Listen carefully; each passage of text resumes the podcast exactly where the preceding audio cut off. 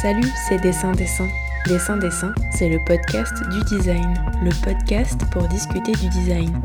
Je suis Laure Choquer et dans Dessin Dessin, nous allons nous attarder avec mes invités sur diverses questions qui traversent cette discipline indisciplinée qu'est celle du design. Tous les derniers mercredis du mois, vous retrouverez trois entretiens dédiés à une seule et même thématique.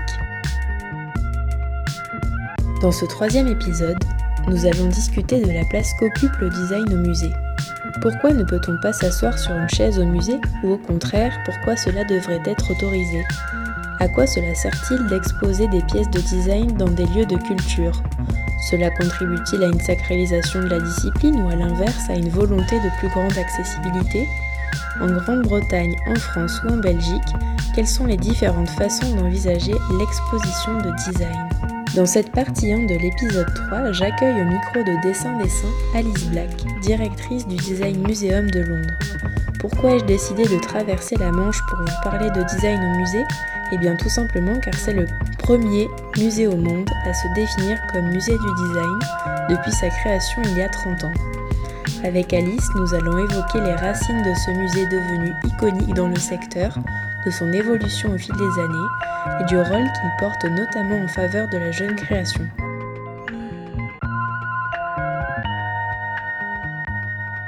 Bonjour Alice Black, merci de me recevoir. Bonjour Laure.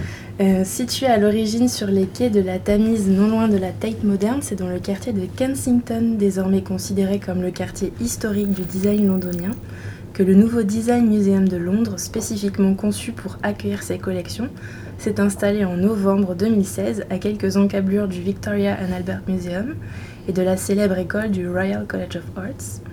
Cette stratégie de rassemblement géographique s'est avérée payante puisque dix mois après son ouverture, le musée a vu son taux de fréquentation augmenter de 500%, soit 672 000 visiteurs en dix mois d'ouverture. Alors well done Alice Vous êtes depuis décembre 2016 à la tête de cet établissement après avoir œuvré pendant près de 10 ans à sa transformation. Malgré cette réussite, que répondez-vous à vos détracteurs qui catégorisent le design comme étant un sujet élitiste? Et d'après vous, l'entrée gratuite à l'exposition permanente du musée intitulée Designer Maker User, dont je recommande vivement la visite à tous ceux qui nous écoutent, contribue-t-elle à ce succès? Le design comme sujet élitiste, c'est intéressant, vous, vous, avez dit dans votre introduction euh, que nous avions commencé notre vie sur les quais de la Tamise, non loin de Tate Modern. Et Tate Modern, c'est dans un sens un exemple pour nous, parce que c'est un, une galerie qui a rendu l'art moderne et l'art contemporain, qui à un certain moment été vu comme très élitiste, l'a rendu tout à fait populaire, avec plus de 6 millions de visiteurs par an. Et c'est dans un sens ça a été notre objectif de faire ce qu'a fait Tate Modern pour l'art contemporain, de le faire pour le design et d'ouvrir cette discipline à un public beaucoup plus large.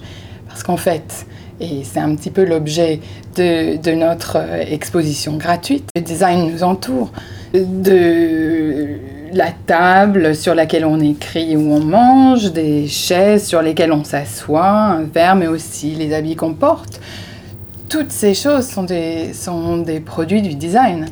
Donc, on veut mettre un petit peu en exergue quelle est cette discipline qui nous touche de façon euh, multiple et si importante. Donc, vous, c'est tout sauf élitiste votre démarche, on est bien d'accord sur ça Absolument. Et ce qu'on a voulu faire vraiment dans, avec ce musée qui a le, trois fois la taille du musée précédent, c'était vraiment euh, de montrer que c'est une, euh, une discipline qui, qui, doit vraiment intéresser tout le monde. Parce que quand on a fait un petit peu des recherches sur euh, les audiences potentielles du musée, à l'époque où nous étions encore dans l'Est de Londres, eh bien, la plupart de, de, nos visiteurs ou de ceux qui, nous, qui ne venaient pas voir le Design Museum nous disaient, mais le design, il faut être designer pour être intéressé. Moi, je ne suis pas designer, ça ne m'intéresse pas.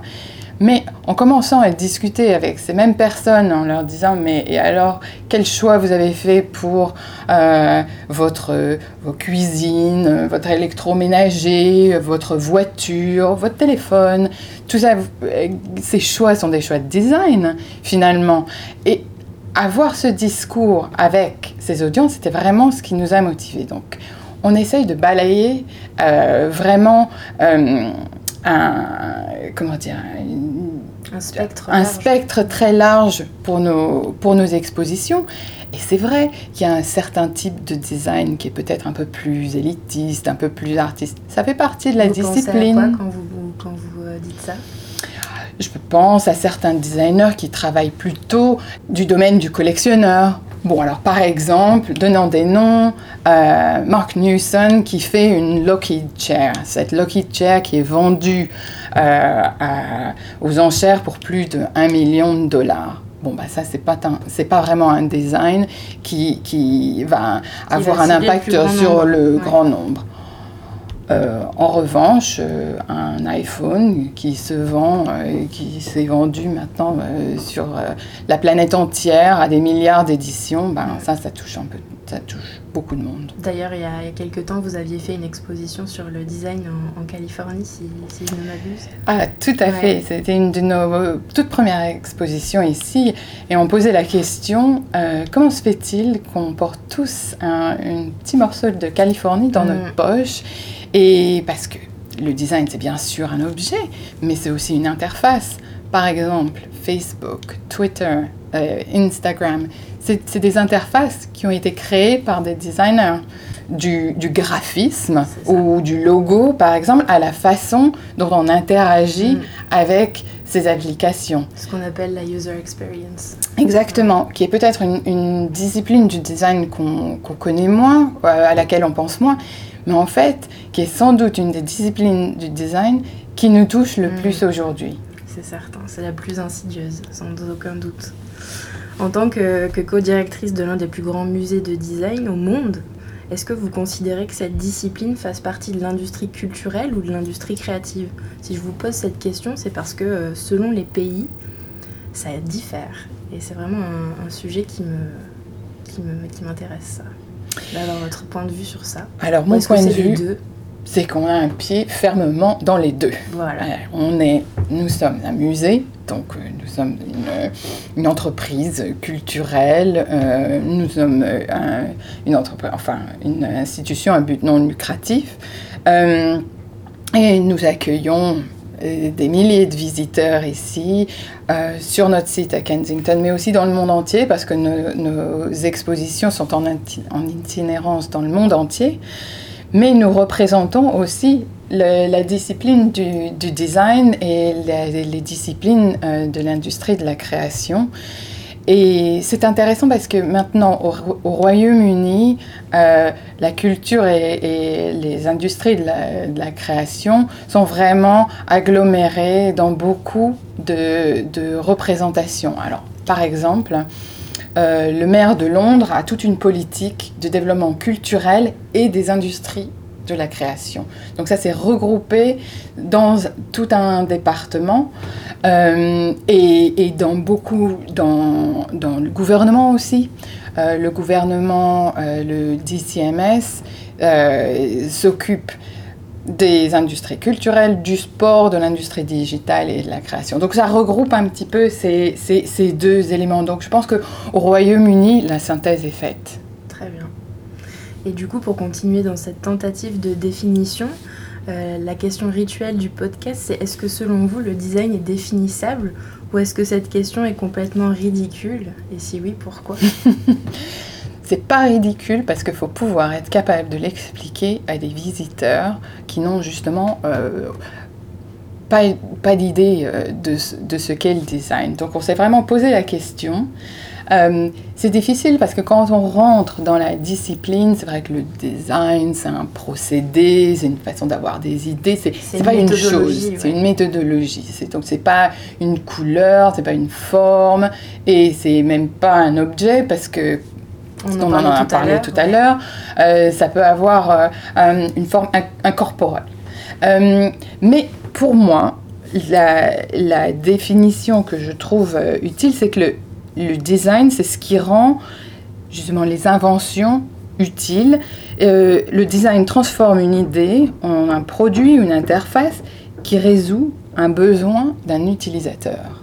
Parce que le design, c'est une discipline commerciale. Design se vend. Euh, donc il y a toujours au début du questionnement euh, du design un utilisateur en vue qui va se servir de cette interface, de ce produit, de cette chaise, de cette fourchette, de ce verre. Donc pour qui je design Et il y a énormément d'inventions qui, qui finalement ne trouvent leur utilité que par le design. Alors par exemple, euh, la pile au lithium, invention importante qui va révolutionner euh, nos moyens de transport potentiellement. Mais il a fallu qu'un designer se dise qu'est-ce que je vais en faire de, cette pile? Ah, ben, je peux peut-être l'utiliser dans, dans, dans, des voitures euh, pour essayer de réduire notre dépendance au, fuel. Euh, et voilà, le design a rendu utile une invention. Ça, c'est la définition. Euh, faisons un petit retour en arrière, si vous voulez bien. En 1980, c'est dans la Boiler House du Victoria and Albert Museum que le futur London Design Museum va voir le jour, initié par la fondation de Terence Conran, qui est designer et euh, businessman britannique, et qui est notamment à l'origine des chaînes de magasins de décoration comme Habitat et The Conran Shop. Selon vous, est-ce que cette proposition culturelle aurait pu être aussi puissante aujourd'hui sans ce bagage historique et sans avoir à sa tête un expert du secteur? Et quel rôle euh, joue Terence Conran aujourd'hui au sein du Design Museum de Londres? C'est vraiment difficile à dire euh, parce que euh, Terence, c'est vraiment l'âme du Design Museum. Il a une vision très claire du design. le design améliore nos vies. Depuis la création du Design Museum jusqu'à aujourd'hui, nous vivons dans cette vision vraiment claire de, de Terence et tout ce qu'il a fait de ses restaurants à ses boutiques à sa, sa pratique euh, architecturale. Euh, toutes ces entreprises ont toujours mis en œuvre cette idée centrale de faire qu'on vive mieux. Euh, et donc, je pense que c'est difficile. Maintenant, le Design Museum euh, s'est développé, s'est développé énormément grâce au, soutien de Terence Conran, euh, mais maintenant continue à se développer euh, tout autour de lui et en, delà de lui, mais il reste un personnage fondateur pour nous. Terence, jusqu'aujourd'hui, reste un des administrateurs du musée il n'est pas le, président du, directoire, euh, il est juste un des administrateurs et bien sûr il, demeure passionné euh, du, Design Museum. Et est-ce que vous pouvez nous en dire un petit peu plus peut-être sur euh, ce fondement-là au, Victorian Albert Museum, comment ça s'est comment ça s'est construit dans cet endroit qui est vraiment au fondement de, du design montré au, grand public En fait, euh, au tout début des années 80, euh, Terence a euh, installé une galerie en sous-sol du Victoria and Albert Museum avec un collaborateur qui s'appelle Stephen Bailey. Et le nom de cette galerie, c'était le Boiler House Project. Et dans cette galerie, Terence et Stephen organiser des expositions sur euh, comment euh, faire le design d'une voiture, comment, euh, quel est le design d'une méga brand comme Coca-Cola. ils ont fait des expositions sur Issey Miyake. Donc vraiment, mais c'était très commercial. Et c'était en sous-sol du Victorian and Albert Museum, qui à cette époque était une institution bien différente de celle qu'elle est aujourd'hui. Et ça a créé euh, une, espèce d'inconfort entre euh, cette espèce de galerie qui faisait des choses très, très modernes, très contemporaines. Ils ont fait une de leurs dernières expositions, c'était sur euh, le goût. Et ils ont mis sur des poubelles des objets qu'ils trouvaient d'un mauvais design. Mm-hmm. Et sur des jolies plantes en bois, des beaux objets de beau design. Et alors ça, ça a été un peu la goutte d'eau qui a fait déborder le vase. C'est assez étonnant puisque au fondement du VNA, il y a le better, il y a le good design et le Absolument. Henry Cole a créé le, le, VNA sur cette, euh, sur cette idée fondamentale. À l'époque, euh, peut-être euh, le Vianney, les conservateurs du Vianney avaient une idée différente. Le directeur, qui était Roy Strong, a décidé de ne pas renouveler le bail du Boiler House Project. Donc, fin des années 80, le, Terence et, et Steven se retrouvent sans, sans lieu pour opérer. Et Terence a acheté un hangar qu'il a reconverti en euh, le Design Museum qui s'est ouvert en juillet 1989. Et donc cette année, nous fêterons nos 30 ans. Belle histoire. Vous parliez à l'instant du fait que voilà, Terence il a travaillé avec des marques euh, en ayant à l'esprit toujours ce, côté commercial du design. Vous, c'est quelque chose aussi que, que, vous faites, puisque en observant la programmation du, du London Design Museum, c'est facile de constater que la programmation justement est souvent articulée autour d'expositions monographiques dédiées aux grandes marques comme Ferrari, Cartier, Camper, John Lewis, Paul Smith ou encore Swarovski qui ont été mises en lumière au, sein du musée ces dernières années. Donc comment les marques, elles se positionnent en tant que partenaires culturels d'un musée euh, dédié au design? Et de quelle façon vous parvenez à mettre en valeur le patrimoine industriel international sans pour autant faire du design museum une vitrine qui est exclusivement réservée aux designers stars et aux entreprises leaders?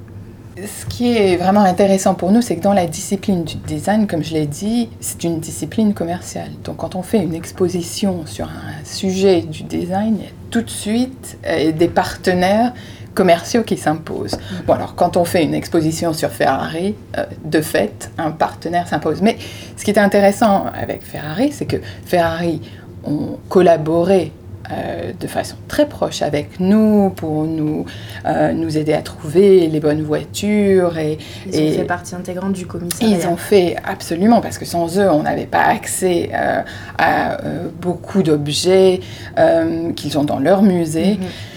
Mhm. Mais Ferrari n'a pas payé l'exposition, pour être très clair ce qui a fait que nous avons pu avoir notre, notre ligne et le commissariat de l'exposition a, eu sa voix propre, euh, qui est une voix euh, en, dehors de celle de Ferrari. Ferrari ont leur, leur propre communication. Mais justement pour Ferrari, l'intérêt, c'était de voir comment des outsiders considèrent la marque et vont pouvoir l'interpréter pour un grand public. Une des raisons pour lesquelles on fait des expositions comme ça, c'est justement par exemple, Ferrari, c'est peut-être pour beaucoup de gens, c'est pas associé au design. C'est associé à l'automobile, la course, la performance.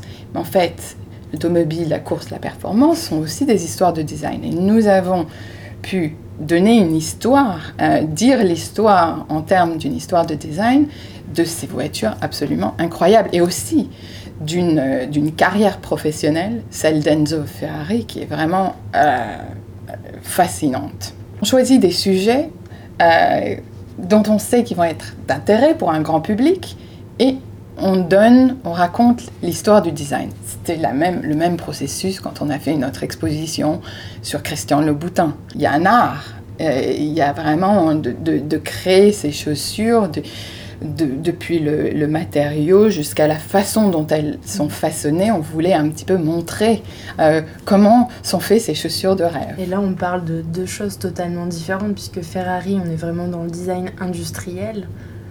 Bon, bien sûr, même s'il y a de la personnalisation euh, à son extrême dans les voitures. Mais Louboutin, c'est presque de l'artisanat aussi. Absolument. Et ça fait quand même Et ça fait quand même partie du design. Et pour répondre à la question que vous me posiez sur comment, et comment on, balance un petit peu cette, euh, la programmation. On peut parler de marques, c'est toujours des histoires vraiment passionnantes, des histoires qui nous touchent, euh, mais on fait aussi une programmation thématique. Euh, qui nous permet de parler d'un autre type de design. Alors quand on a réouvert le musée ici à Kensington, notre première exposition s'appelait Fear and Love. C'était une, exploration du design comme un vecteur de, peur et, d'amour. Alors, on a mis en scène 11 commissions euh, de designers contemporains en leur demandant justement d'interpréter, de, nous faire penser à ce, ce caractère, euh, créer un monde meilleur qui existe dans le design, mais aussi il y a un élément qui, qui peut aussi nous faire peur, parce qu'il y a une perversion du design. Et par exemple, nous avions une commission de, de l'artiste chinoise Ma Ke, qui est une designer qui faisait euh, des, des, habits euh, qui s'appellent ici fast fashion. Donc, euh, un petit peu comme Zara, comme HM. Donc, des, une mode qui change toutes les six semaines. Et c'était pour réfléchir à comment nous utilisons le monde et les ressources que nous avons à notre portée. Est-ce qu'on les utilise bien ou mal. On, on, avait aussi une installation sur euh, euh, les euh, réseaux sociaux, comment ils ont été utilisés par exemple dans des camps de réfugiés pour permettre aux réfugiés de se géolocaliser et de créer un, réseau, finalement physique mais aussi ce, sont des réseaux sociaux qui ont été abusés par certains régimes pour trouver, euh, pour identifier euh, les homosexuels euh, dans leur sein. Donc il y a quelque chose de merveilleux dans ces réseaux, il y a quelque chose de, terrible aussi qui peut être mal utilisé, et ça, on en parle beaucoup aujourd'hui. Donc c'est ça notre responsabilité, c'est d'avoir un discours qui soit un discours pluraliste, qui parle du design sous toutes ses formes. Et pour moi, vraiment, l'important, c'est la, la dimension sociale, ce que le design nous dit sur nous-mêmes et sur la société dans laquelle on vit et la société que l'on crée tous les jours. Depuis le 2007, vous accueillez des, designers en résidence. Et du coup, en mettant à, disposition divers moyens, euh, j'aimerais bien que vous puissiez nous parler un peu plus de, ce programme parce qu'en 12 ans, euh, j'imagine que les critères de sélection ont, évolué. Et euh, pour vous, voilà, vous me, parlez, vous me parliez de, de plusieurs exemples juste à l'instant. Qu'est-ce qui fait qu'un projet de design est remarquable aujourd'hui en 2019 La grande question. La grande question. Designers in Residence, c'est vraiment un, des projets euh, qui, pour moi, est euh, les plus importants au musée. Parce que c'est la façon dont nous aidons euh, les designers du, du futur à commencer à pratiquer, à avoir, à ouvrir leurs horizons et aussi à être vus et compris par une audience beaucoup plus large. Euh, chaque année, nous sélectionnons quatre designers. Ils travaillent ensemble, mais chacun sur, euh, sur leur projet. Et depuis que nous sommes à Kensington, le, grand changement, c'est que nous avons enfin des studios pour nos résidents, pour travailler ils sont ici. Dans la maison. Dans la maison, juste à côté de Designer Maker User. Comme ça, en, en vision. permanente dont on parlait en début d'interview. Exactement. Donc, comme ça, ils sont visibles par tous nos visiteurs. Que, font les designers au jour le jour? Eh Il y a des studios avec des grandes fenêtres et vous pouvez le voir euh, en venant euh, faire une visite au musée. Donc pendant une, une partie de l'année, ils développent leur idée et la deuxième partie, ils exposent leur idée au public. En fait, chaque année, on donne un thème. C'est un thème très vague, intentionnellement vague. Il y a un, brief qui vient avec, mais on, invite des designers de toute discipline à réfléchir, à soumettre leurs idées que, que l'on va choisir. Et on essaye justement d'avoir des critères très ouverts parce que c'est c'est une des opportunités fondamentales où ces designers vont pouvoir explorer une pratique euh, sans ait de, de nécessité commerciale mmh, C'est vraiment de la recherche pure. C'est de la recherche sur une année, hein, c'est ça Sur une année, oui. Euh, on leur donne une bourse, on leur donne les moyens de réaliser leur, euh, leur idée. Euh, on leur, ils font partie du, de la programmation, des débats au sein du musée. Ils travaillent avec nos, équipes curatoriales. Donc vraiment pendant un an, ils font partie de la maison et, c'est très, très important parce que ça nous, ça nous expose nous aussi à de nouvelles idées. C'est bientôt la fin de la, du, du groupe euh, que nous avons eu depuis, euh, depuis mars dernier. Et c'est un groupe spécial aussi pour moi parce que c'est un groupe de femmes. Nous n'avions que des designers en résidence féminine cette année et euh, qui ont été vraiment... Et c'était volontaire ou le hasard? C'était le hasard. Mais quel, quel euh, merveilleux hasard. elles ont travaillé vraiment très bien ensemble. Leur, leur thème, c'était, alors en anglais, dwelling, en français, habitation. oui, habitat. Ou habitat. Lieu de vie. Lieu de vie. Et vraiment, d'une année à l'autre, les projets changent. Euh, et, il y a une exposition à chaque et fois. il y a une exposition à chaque fois. Nous avons ouvert cette exposition, c'était au mois de novembre. Elle dure jusqu'au mois de mars. La nouvelle cohorte de Designers in Residence va se, va se mettre en route au mois d'avril. Super. Et vraiment, c'est une façon de montrer comment, quel est ce processus de création et puis alors vraiment de, de laisser libre cours euh, aux imaginations et de, de, changer un peu la façon dont on voit notre vie de tous les jours. Donc c'est vraiment cette liberté d'exploration d'un euh, thème qui est important pour, pour notre euh, résidence sans qu'il y ait de, vraiment de, de, en dehors de faire un projet, enfin de d'exposer quelque chose, il n'y a pas de... Il n'y a pas d'objectif. D'objectif. Oui. Ouais. Bon, je vais vous poser la dernière question de l'interview, à laquelle on a quand même répondu tout au long euh, de ces minutes.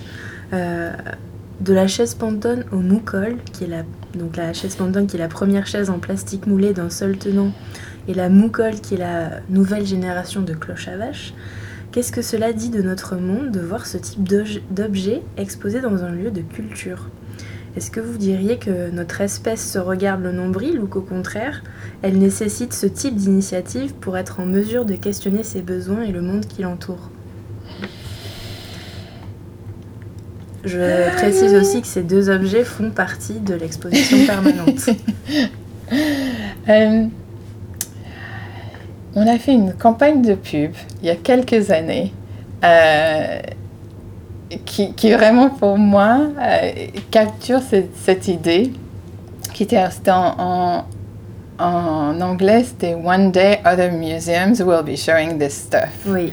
So, un jour d'autres musées montreront ces choses. Nous, nous sommes le, le, premier musée à le faire et mettre dans le cadre d'un musée des objets de la vie de tous les jours. Oui, parce que, bon, la chaise pontonne, les néophytes, je pense, la connaissent ne serait-ce que visuellement peut-être. Ils ne savent pas forcément à quoi ça fait référence, mais c'est un objet majeur de l'histoire du design. Mais il y a un pas quand même, enfin un énorme pas entre cette chaise et cette moukol qui moi me, est je pense mon objet préféré de l'exposition. je trouve que le moukol c'est incroyable parce que c'est un objet qui se met finalement sur, le, sur, le, sur la queue de la vache, des vaches enceintes. Et comme ça, quand la vache commence à avoir son veau, euh, les, les, fermiers peuvent être alertés immédiatement et ne pas rater le moment crucial où malheureusement, dans, dans certains cas, le, euh, le, bébé meurt, le veau meurt ou euh, l'accouchement est, est, vraiment difficile. Alors c'est un, un, objet de, avec euh, cette Internet of Things dont on parle oui. aujourd'hui. L'Internet des objets qui relie plusieurs systèmes entre eux, en fait, Exactement. qui se relient. donc ça c'est vraiment, c'est le design appliqué à de la vie de tous les jours. La chaise Pantone, important parce que c'est un changement de, technique radicale qui, qui, a permis à des milliers d'objets d'être créés sur cette technique du, plastique moulé. On, crée le moule, on injecte le plastique et ensuite on peut produire en masse des milliers et des milliers de ces objets. Et c'est ça aussi ce qu'on montre dans, dans notre exposition, le, le, thème, finalement, l'idée principale du design, c'est que on, investit sur euh, la façon de créer les objets. Une fois qu'on a fait, qu'on a fait ce, ce, moule et cette technique, on peut les faire, les rééditer euh, sans cesse. Euh, donc, c'est pas utiliser finalement euh, une, technique pour créer un seul objet, c'est créer beaucoup d'objets.